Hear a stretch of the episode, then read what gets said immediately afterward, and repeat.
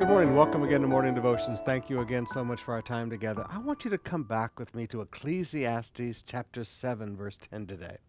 Listen to what Solomon says Say not, Why were the former days better than these?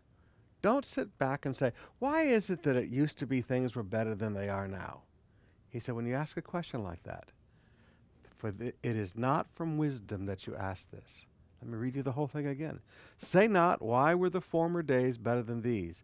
For it is not from wisdom that you ask this. When you start thinking yesterday was better than today, when you start saying, Why was it better yesterday than today? That is not a question that comes from wisdom. That is not a question that flows from a heart of wisdom.